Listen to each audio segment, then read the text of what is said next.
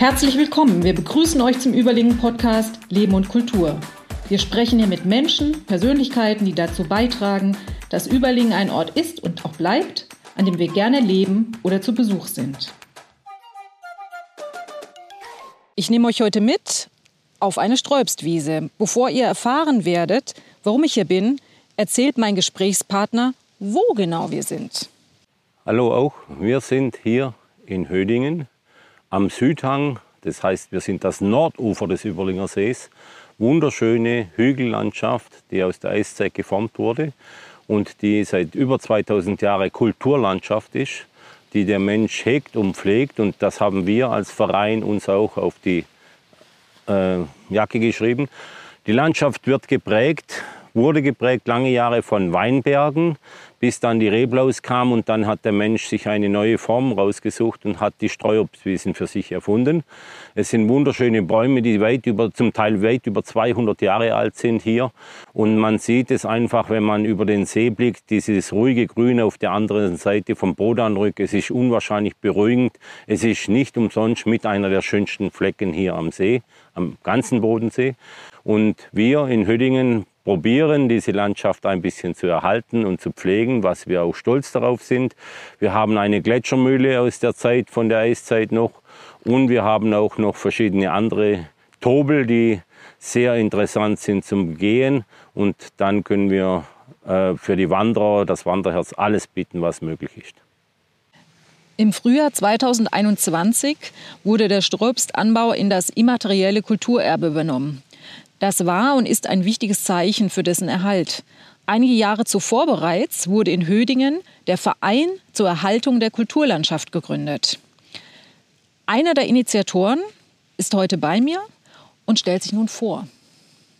Ja, ich bin Martin Kessler, zurzeit erster Vorstand von äh, dem Verein Erhalt der Kulturlandschaft. Wir nennen ihn ganz liebevoll Bäumchenverein, weil er sehr schwer immer zum Aussprechen ist. Wir, das heißt wir ist ein Verein. Ein Verein ist nie einer alleinig, sondern wir probieren das zusammen zu schaffen. Der Verein wurde gegründet, auch aus Gründen, dass man Fördermittel äh, regenerieren und äh, abrufen kann und dass man einfach auch ein gemeinschaftliches Bild für die vielen Parzellen kriegt, die einfach sich im Laufe der Jahrhunderte gebildet haben. Realteilung heißt es früher. Jeder kriegt noch einen Baum von den Eltern, dass er was zu essen hat. Und das ist heute nicht mehr zu bewirtschaften, nicht mehr für eine private, eine normale Landwirtschaft zu bewirtschaften. Es war die Zeit gekommen, wo schon zum Teil äh, Wald entstanden ist und Gehölz, mal, Gehölze entstanden sind, die die Blickbeziehung zum See und auch die Blickbeziehung von Straße zu Straße nicht mehr gewährleistet haben, so wie es früher war. Und dann war höchste Zeit, dass wir was taten. Wir haben mit den Hödinger Vereinen zusammen dieses organisiert und das probiert wieder einigermaßen herzustellen, dass es eine Kulturlandschaft wird, wo man gucken kann, wo man sieht und sich natürlich im Frühjahr an der Blüte erfreut, aber auch das Obst sammelt. Was ein bisschen schwierig ist bei uns mittlerweile durch das, dass es wirklich die Streuobstwiesen so geschützt sind.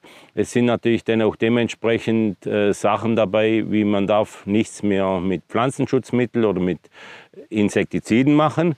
Und das trifft viele hart, weil die haben dann keinen Nutzen mehr von den Streuobstbäumen weil es gibt keine Ernte mehr in der Kirsche oder keine nützliche Ernte oder bei Mirabellen und, und so Sachen. Und das ist dann ein Grund für die Leute zum sagen, nee, äh, ganz so wollten wir es doch auch nicht haben und die ziehen sich dann zurück. Also wir kämpfen auch an der Front, dass wir gucken müssen, dass wir Nachwuchs, jüngere Leute kriegen, die sich dafür begeistern, aber auch, dass äh, die Regeln nicht zu streng werden, dass man die Lust daran verliert. Für Ihr Engagement würden Sie ja bereits mit dem Landesnaturschutzpreis ausgezeichnet 2014. Das ist ja vielleicht für viele Menschen auch ein Anreiz und für Sie natürlich eine Ehre. Es ist schön, dass wir den Landesnaturschutzpreis erhalten haben. Damals mit Frau Sabine Becker, unserer Oberbürgermeisterin, die hat das auch mit in die, in die Wege gerufen. Und das ist die Stadt. Wir haben auch ein offenes Ohr bei der Stadt, wenn wir irgendwelche Sachen brauchen, kriegen, ganz unproblematisch. Aber letztendlich obliegt der Pflege auch die Beweidung durch die Schafe. Da haben wir Beweider, die diese Sachen an sich nehmen. Und da gibt es auch eine Rosa Monopoly, die sich freut, dass sie hier in dieser wunderbaren Landschaft ihre Schafe pflegen, äh, hüten kann. Tankgestreichelt mit Seesicht sind die Schafe, das sind ganz besondere Schafe. Und wir müssen einfach schauen, immer wieder einen Blick drauf werfen. Wie viele Schafe sind denn im Einsatz zur Beweidung hier in Hödingen? Ich habe zurzeit 25, 30, 10 Mutterschafe, sagt man da. Und die Frau Monopoly hat irgendwas um 60 oder 70 rum. Äh, dieses Jahr hatten wir sehr viel, sehr viel Aufwuchs. Darum sind wir ein bisschen mehr unterwegs. Andere, die letzten zwei Jahre war es sehr trocken und da hatten wir fast keine Beweidung hier, nur ein Durchgang.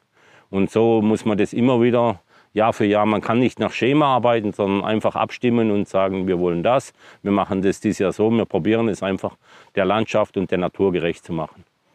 Ist es eine bestimmte Schafrasse, die Sie dafür haben, für die Beweidung? Ich habe keine bestimmte Schafrasse und das kam daraus, weil meine Jungs irgendwann die Herde aus irgendeiner Herde rausgesucht haben, die Schafe. Die Frau Monopoly hat äh, auch äh, verschiedene Schafe, weil ganz sortenrein macht man sie eigentlich ganz selten, weil sie den gesünder sind, äh, wie ganz sortenreine Schafe. Sie haben die Wiesen hier in Hödingen als Arche Noah für alte Obstsorten bezeichnet. Welche Obstsorten sehen wir denn hier alle, wenn wir einen Rundgang machen? Da ist jetzt leider schade, dass unser zweiter Vorstand, der Thomas Hepperle, nicht da ist. Der würde Ihnen jetzt jede Birnensorte und jede Apfelsorte erklären können. Auch bisschen, wir sind sehr froh, dass der Thomas Hepperle eigentlich da dabei ist und der nicht umsonst eigentlich den Namen Birnenpapst trägt. Er ist absoluter Streuobst-Fan und auch von Moschbirnen ist er der absolute Fan. Es sind hier Moschbirnen unterwegs, Hühlebirne und Steinacher und die haben in, jeder, äh, in jedem Gewand andere Namen. Andere Namen. Wir ähm, haben zurzeit sind wir mit der Sipplinger Klosterbirne, unsere Nachbargemeinde, sehr gerne unterwegs, weil sie eine gute essbare Birne ist. Es sind einfach Baum, Bäume hier, die, wo sie abgestorben sind, hat man die Jahresringe gezahlt, gezählt und kam weit über 200 Jahre. Das heißt, wenn man das sich zu Auge führt, die, haben, die wurden gepflanzt damals, als Napoleon nach Russland zog. Also das ist immer so ein bisschen die Zeitspanne, was sind 200 Jahre im Verhältnis bei uns hier. Und Sie haben als Verein ja schon auch viele neue Obstbäume gepflanzt.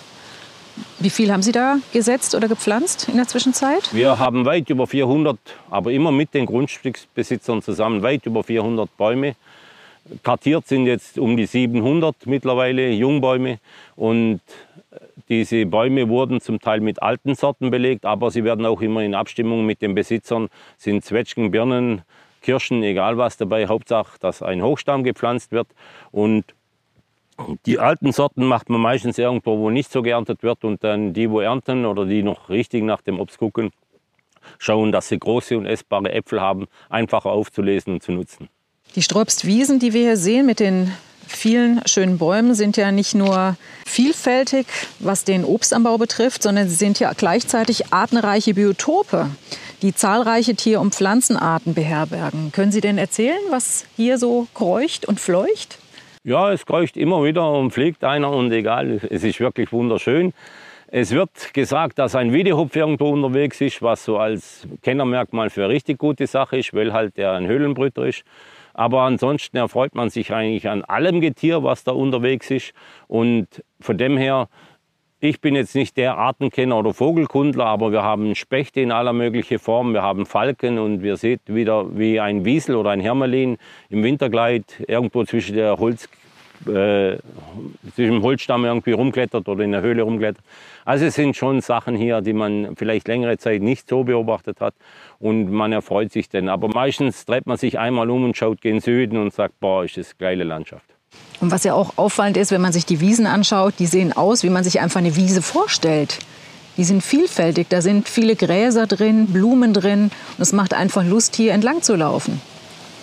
Ja, wir sind angehalten. Wir sollten immer wieder alle acht Wochen oder alle zehn Wochen wird nur eine Beweidung durchgeführt, sodass sich die Gräser und vor allem die Blühgräser entfalten können, auch versamen können. Das ist ganz wichtig. Wir vom Verein, da ist unser Schriftführer auch zuständig und wir haben einen Baumwart und einen Weidewart. Die machen das mit der Grundschule. Dann hier unten, hier unten ist eine Blühwiese eingesät jedes Jahr. Gut, mit Corona ging es jetzt nicht, aber sonst wird jedes Jahr eine Blühwiese eingesät, dass man einfach diese Artenreich, diesen Artenreichtum sieht, direkt an der Straße. Wachsen noch ein paar Sonnenblumen dazwischen, dass man einfach ein bisschen was fürs Auge macht.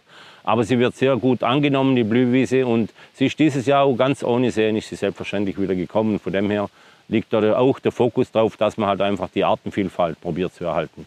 Ist aber nicht immer gegeben. Man darf nicht immer nur die Artenvielfalt sehen, weil in einem trockenen Jahr, wenn die eine Pflanze sich halt dermaßen versamt, dann hat man halt nächstes Jahr von der wesentlich mehr wie die andere. Das reguliert sich aber im Laufe der Jahre wieder.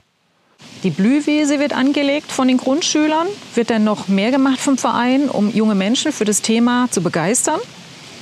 Wir sind auch dran, ein Bienenhotel mit der Schule irgendwo hinzukriegen. Und aber Nischkästen haben wir auch mit Kindern schon aufgehängt oder auch das probiert. Aber rein für die Kinder, für die Jugendlichen was zu machen, ist es sehr schwierig in dem Bereich Hochstammwiesen und Streuobst, weil meistens ist der erste, äh, wie sagt man da schon, der erste Affront schon im Elternhaus gegeben, wenn es geheißen hat, komm, wir gehen Birnen und Äpfel auflesen, dann kriegt jeder schon einen langen Hals und eine dicke Zunge. Ja. Aber wir sind auch da. Das Augenmerk liegt wirklich daran, dass man auch schaut, dass man vielleicht über absehbare Zeit ein oder zwei Junge dazu kriegt, wo man sagt, boah, ihr, wir können uns vorstellen, dass ihr da mitmacht. Und wir sind offen, wenn jemand kommen will, gerne. Wie viel Pflege brauchen denn die Obstbäume? Ist es was, was auch der Verein alleine leistet mit den Mitgliedern oder haben Sie da noch externe Helfer, die daran beteiligt sind? Die Pflege der Obstbäume, wir selber vom Verein pflegen sehr wenige, außer ich jetzt zum Beispiel meine eigenen. Aber ansonsten ist der Verein in erster Linie dafür, guckt er, und das macht unseren Schriftführer und der Kassier, dass wir äh, Fördermittel kriegen vom Landratsamt und vom Land. Und diese Fördermittel, dass die abberufen werden und dann pflegt für uns. Bis jetzt hat das Thomas Hahn gemacht. Wird ausgeschrieben und dann werden die Jungbäume gepflegt. Sie werden jedes Jahr geschnitten, dass sie einfach eine ordentliche Form kriegen. Das ist zum Beispiel auch ein Punkt, wo ein bisschen in der Förderung eigentlich fehlt. Jetzt hat man die Streuobstwiesen wunderschön unter Schutz gestellt, aber man kriegt alle vier Jahre 40 Euro für so einen Baum zum Pflegen für die Allgemeinheit. Das reicht hinten und vorne nicht und ist eigentlich auch kein Konzept, das richtig passt. Alle vier Jahre kann ich keinen Baum schneiden. Ich muss jedes Jahr nach dem Baum gucken, wenn ich den erhalten will. Dass er eine ordentliche Form hat. Das ist so, ist einfach ein Kulturgut und nicht Naturgut. Es gibt in unserer Region ja das Projekt Jeder Gemeinde ihr Biotop, das vom Sielmanns Biotopverbund ins Leben gerufen wurde. Das ist ja einer Ihrer Kooperationspartner. Ja, wir sind sehr froh, dass wir, da ist auch Thomas Hepperle mit unserem Ansprechpartner, dass wir mit Sielmann eine so schöne und gute Kooperation haben. Sie sind auch immer wieder bereit, mit Fördermitteln bei uns zu helfen. Wenn der Förderantrag nicht reicht vom Landratsamt, dann springen die ein und machen den Rest. Wir haben ein Motormeer gekauft, wir haben ein Heckmäherwerk gekauft, immer mit Fördermitteln vom Verein und auch vom Landratsamt. Und der Silman selber ist sehr interessiert daran, an diesem Projekt hier, auch an verschiedenen anderen Projekten in Nussdorf und auch jedem Verein, jedem Dorf sein Weiher. Ist ein wunderschönes Projekt hinten am Biblis bei uns jetzt, der Nesselwanger Weiher oder Biblisweiher, wie man das sagt. Und das sind ganz wichtige Bausteine, weil die Vögel brauchen Wasser, freies Wasser, wo sie zugänglich sind das ganze Jahr. Und aber andersrum brauchen sie auch ein Habitat. Und darum haben wir hier Habitat für die Vögel und Zielmann macht die Weiher und dann funktioniert es ganz gut. Sind aber auch gute Experten bei Sinmann dabei, die man immer wieder zurückgreifen kann und fragen kann. Passt. Jetzt steht ja bald die Zeit der Ernte an. Man sieht, die Bäume hängen voller Äpfel und Birnen. Wie wird denn geerntet? Treffen Sie sich da gemeinsam oder macht es jeder Grundstücksbesitzer für sich? Die Bäume gehören immer noch jedem Grundstücksbesitzer selber. Das war immer so Ausmacht und Absprache, dass man da nicht ins Eigentum eingreift wenn einer Pachtfläche hat oder wenn einer irgendwelche Bäume suchen würde, wir hätten noch viele Bäume, die zu ernten sind, weil manche Bäume, das macht keinen Sinn effektiv oder die sind auch nicht wirtschaftlich. Man muss das mit Liebe tun. Ich für meine Begriffe, bei mir ernten, was nicht aufgelesen wird, ernten die Schafe. Die freuen sich, die unter den, wenn die Schafe da sind, bis im Herbst ist unter den Bäumen kein Obst mehr, was übrig bleibt. Dass es äh, nicht einfach ist, eine gemeinsame Vermarktung hinzukriegen, das probieren wir seit ein paar Jahren. Es geht ums Abrechnen, es geht ums Sammeln, wann und wo und wie und das Organisieren. Das schaffen wir im Verein auch nicht. Wir haben ein Auge darauf, aber wir kommen da noch nicht weiter. Wir sind jetzt bald zehn Jahre alt, und, aber diese, dieser Markt ist noch nicht äh, ganz gelungen zu begleiten oder zu richten. Wir schaffen es auch nicht weiterhin im Moment alles zu ernten. Wie gesagt, es bleibt dann der Schafe übrig oder der Natur. Und Sie bekommen dann zum Teil das flüssige Gold, das wir vorhin schon sehen und probieren durften. Ja, da gibt es natürlich schon, das ist die edelste Form, sagen wir immer, von dem Hochstammpflege. ein Schnaps oder ein Obstwasser. Es wird vielmal abgetan als Alkohol, nur einfach Alkohol. Wie viel Mühe dahinter steckt, einen schönen, guten, ordentlichen Schnaps herzustellen. Und wenn man den genießt, ist es auch nicht schlimm. Man darf den ruhig jeden Tag einen genießen. Das ist Medizin, hat immer unsere Vorfahren gesagt. Und zum Einreiben haben die das gebraucht. Und Schnaps war immer schon ein Desinfektionsmittel, auch in Stall oder bei Tieren oder egal wo.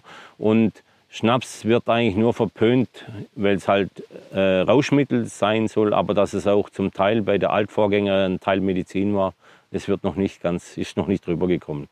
Gibt es denn da noch Bräuche oder Rituale, die Ihnen einfallen, die mit dem Obstanbau zu tun haben? Wir in Hödingen haben sonst immer die Besenwirtschaften zu anderen Jahren.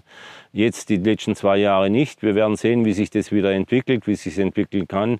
Es war früher, Besenwirtschaft ist ein Teil wie Erntedank ein bisschen zusammensitzen und feiern. Und da gehört früher ganz einfach ein Most und ein Schnaps dazu. Man muss immer sehen, Most war einfach das Getränk damals, das war vielmal reiner wie das Wasser. Kinder haben früher einen Most gekriegt, verdünnt, weil Alkohol desinfiziert oder macht auch dieses Getränk sauber. Und das war für viele eigentlich Grund früher, dass man einfach Most oder Wein getrunken hat. Darum gab es früher viel Wein, weil man das Wasser nicht immer trinken konnte. Es war auch nicht immer gesund. Und das ist ein Punkt, wo man auch hier gelernt hat, denn die Zweifelder, Dreifelderwirtschaft. Das heißt, man hat einen Baum, wo man ernten kann, drunter noch Gras geerntet. Und das war eigentlich die doppelte Nutzung von dem Land. Und das hat früher viel geholfen. Es ist wirklich sehr beeindruckend und total schön hier zu sehen. Die Wiesen, der Artenreichtum, die Obstbäume, es wirkt alles sehr gepflegt. Der Blick auf den See ist natürlich sehr beeindruckend. Wie sind denn die Impulse von Ihrem Verein, die Sie in der Region setzen und die Resonanz, die Ihnen entgegenkommt? Gibt es schon Nachahmer? Nachahmer sind wir immer wieder, hören wir das, wenn wir in der Diskussion sind. Äh, wie macht ihr das? Wie macht ihr das? Die kämpfen alle mit dem gleichen Problem. Das ist der Bürokratismus. Das Pflege und einfach Landschaftspflege geht nicht ohne Zuschuss und ohne Fördermittel. Das weiß eigentlich jeder.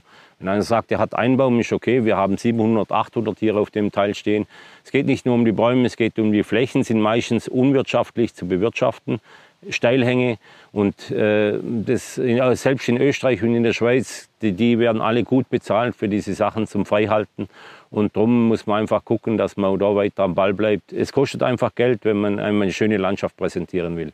Wir gucken schon, wir haben immer wieder wunderschöne Gespräche. Die Leute, wo vorbeilaufen, wir selber haben eigentlich keine Zeit, weil wir am Arbeiten sind, aber wir haben wunderschöne Gespräche mit den Leuten. Wir haben jetzt wieder die Zäune zum Teil neu gemacht über den Verein, auch über Fördermittel. Der Verein kann jetzt nicht alleine stemmen. Wir sprechen da von sehr viel Geld. Und aber das erleichtert das Beweiden unwahrscheinlich. Und wenn man dann steht und da fährt jemand vorbei, ist ein Pärchen vorbeigelaufen mit einem Rollstuhl, der Mann hat geschoben und hat gefragt, was wir machen. Ja, wir sind am Zäune reparieren und Zäune flicken. Der Mann hat in die Tasche gegriffen, hat uns 10 Euro gegeben und sagt, wir sollen noch ein Bier trinken davon. Es sei so wunderschön hier die Landschaft, er möchte es mit unterstützen. Einfach diese Resonanz ist wunderbar eigentlich ja, weil die Blickbeziehung da ist. Aber auch die Einheimischen wissen ganz genau, dass es herrlich ist. Bloß manchmal ist man vielleicht ein bisschen wortkarg. Aber das ist ganz normal. Nichts gesagt ist genug gelobt. Wie viele Mitglieder haben Sie denn mittlerweile? Wir haben über 80 Mitglieder, sind auch gern bereit, noch mehr Mitglieder aufzunehmen. Wir sind aber nicht der Verein, der selber Bäume schneidet oder selber mäht oder selber macht oder tut. Das machen ein paar Leute für den Verein, im Verein, weil das kann man von der Berufsgenossenschaft und von den anderen Sachen her gar nicht leisten. Wir sind eher dabei, dass wir eine gute Basis haben in der Bevölkerung, dass wir auch angenommen werden und dass wir immer wieder auf den Punkt kommen und sagen, dass es okay ist, was man macht.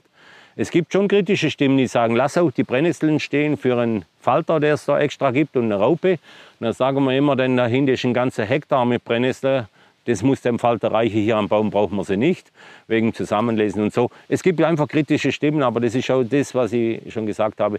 Wenn, die, wenn man die Leute sensibilisiert, muss man auch damit umgehen, dass die Leute mehr fragen und mehr wissen. Das ist aber okay.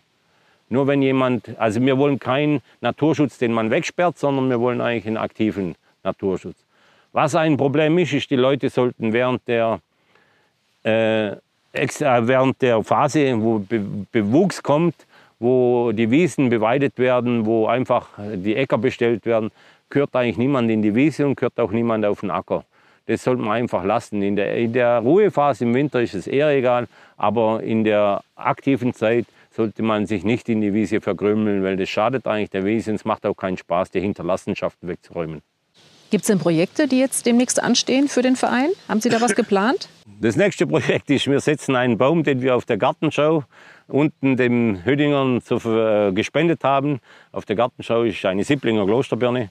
Den werden wir am 5. November wahrscheinlich schön an unserem Aussichtspunkt da unten am Bänkle setzen, mit Vereins, im Vereins zusammen sein. Und zwar mit Wurzelschnitt, mit Wurzelballen, mit allem drum und dran. Fachkundige Führung vom Thomas Hahn wird es sein und dann wird man auch ein bisschen Exkursionen machen. Wir haben vor, eine vogelkundliche Führung wieder zu machen. Da muss man morgens, früh morgens um vier raus denn. War wunderschön, haben wir schon einmal gemacht mit Jochen Kübler vom Büro 365 Grad. Und das sind eine so Sachen, wo man immer wieder macht und tut. Wir haben noch ein paar andere Projekte im Hinterkopf. Bloß muss man da immer einen Referent dazu gewinnen. Was sicher eine der schönsten Abende war, war, wo wir eine Weinprobe mit unserem Nachbar, Herrn Chris vom Spitalweingut Überlingen, haben wir zusammen eine Weinprobe gemacht mit 50 Leuten. Wunderschöner Abend, schwärmt jeder heute noch davon. Tolles Wetter. Und so probiert man immer wieder Schnapsproben äh, mit Herr Geiger, äh, Destillat, äh, Ding, äh, Sekt aus Birnenmost und so. Und dann jetzt kommt ein Referat, der biologisches Obst und Gemüse im Garten, im Hausgarten machen will. Und so probiert man immer wieder darauf hinzuweisen und Wissen weiterzugeben. Wir haben über die Jahre eigentlich jedes Jahr einen Schnittkurs gemacht, Hochstammschnittkurs, um die Leute anzuregen, äh, die Bäume zu schneiden. Wir sagen, 90 Prozent ist erreicht, wenn der Mann überlegt, er müsste was machen. 95% vom Schnittkurs sind erreicht, wenn er die Schere in die Hand nimmt. Und wie er dann schneidet, das ist dann seine Sache. Aber man sollte einfach einen Blick auf die Bäume werfen. Und auch hier gilt wieder, je mehr man mit den Leuten spricht, desto mehr sagen sie, oh, das ist ein schöner Baum und der nicht und der doch. Also auch da ist das Wissen wieder unterwegs. Und man probiert es zu projizieren, weiter zu vervielfältigen. Und die Termine für die Veranstaltung kann man auf Ihrer Webseite nachlesen, Webseite oder? oder wenn man Mitglied ist, kriegt man sie vom Schriftführer immer per E-Mail geliefert. Also da ist, wir haben da ein sehr gutes Programm von unserem Schriftführer Werner Niedermann und der macht es wirklich klasse und da fühlt man sich eigentlich auch immer mitgenommen und dann wird es auch immer äh, kommuniziert, was gerade abgeht, was los ist und von dem her gucken wir schon, dass wir eigentlich die Leute immer mitnehmen, was da geht. Haben Sie einen Wandertipp für unsere Zuhörer? Ein Wandertyp, einmal rund um Hödingen, da läuft es immer mit Seesicht, bis auf 100 Meter im Hödinger Tobel. Einmal rund um Hödingen können Sie immer auf den See gucken, haben immer Sonnenschein und dann passt es. Irgendwo am Wanderparkplatz parken und einmal rum und Freitag, Samstag, Sonntag im Sommer im Hofcafé einkehren. Sehr schön. Dann herzlichen Dank, Herr Kessler, für das Gespräch. Gerne. Ich glaube, wir drehen jetzt noch eine Runde. Sehr gut. Diesen Podcast aus der Reihe Überlingen, Leben und Kultur findet ihr auf allen gängigen Plattformen wie Spotify, Deezer, Apple Podcast oder YouTube. Je nachdem, wo ihr eure Podcasts gerne anhört. Wir freuen uns, wenn ihr uns folgt.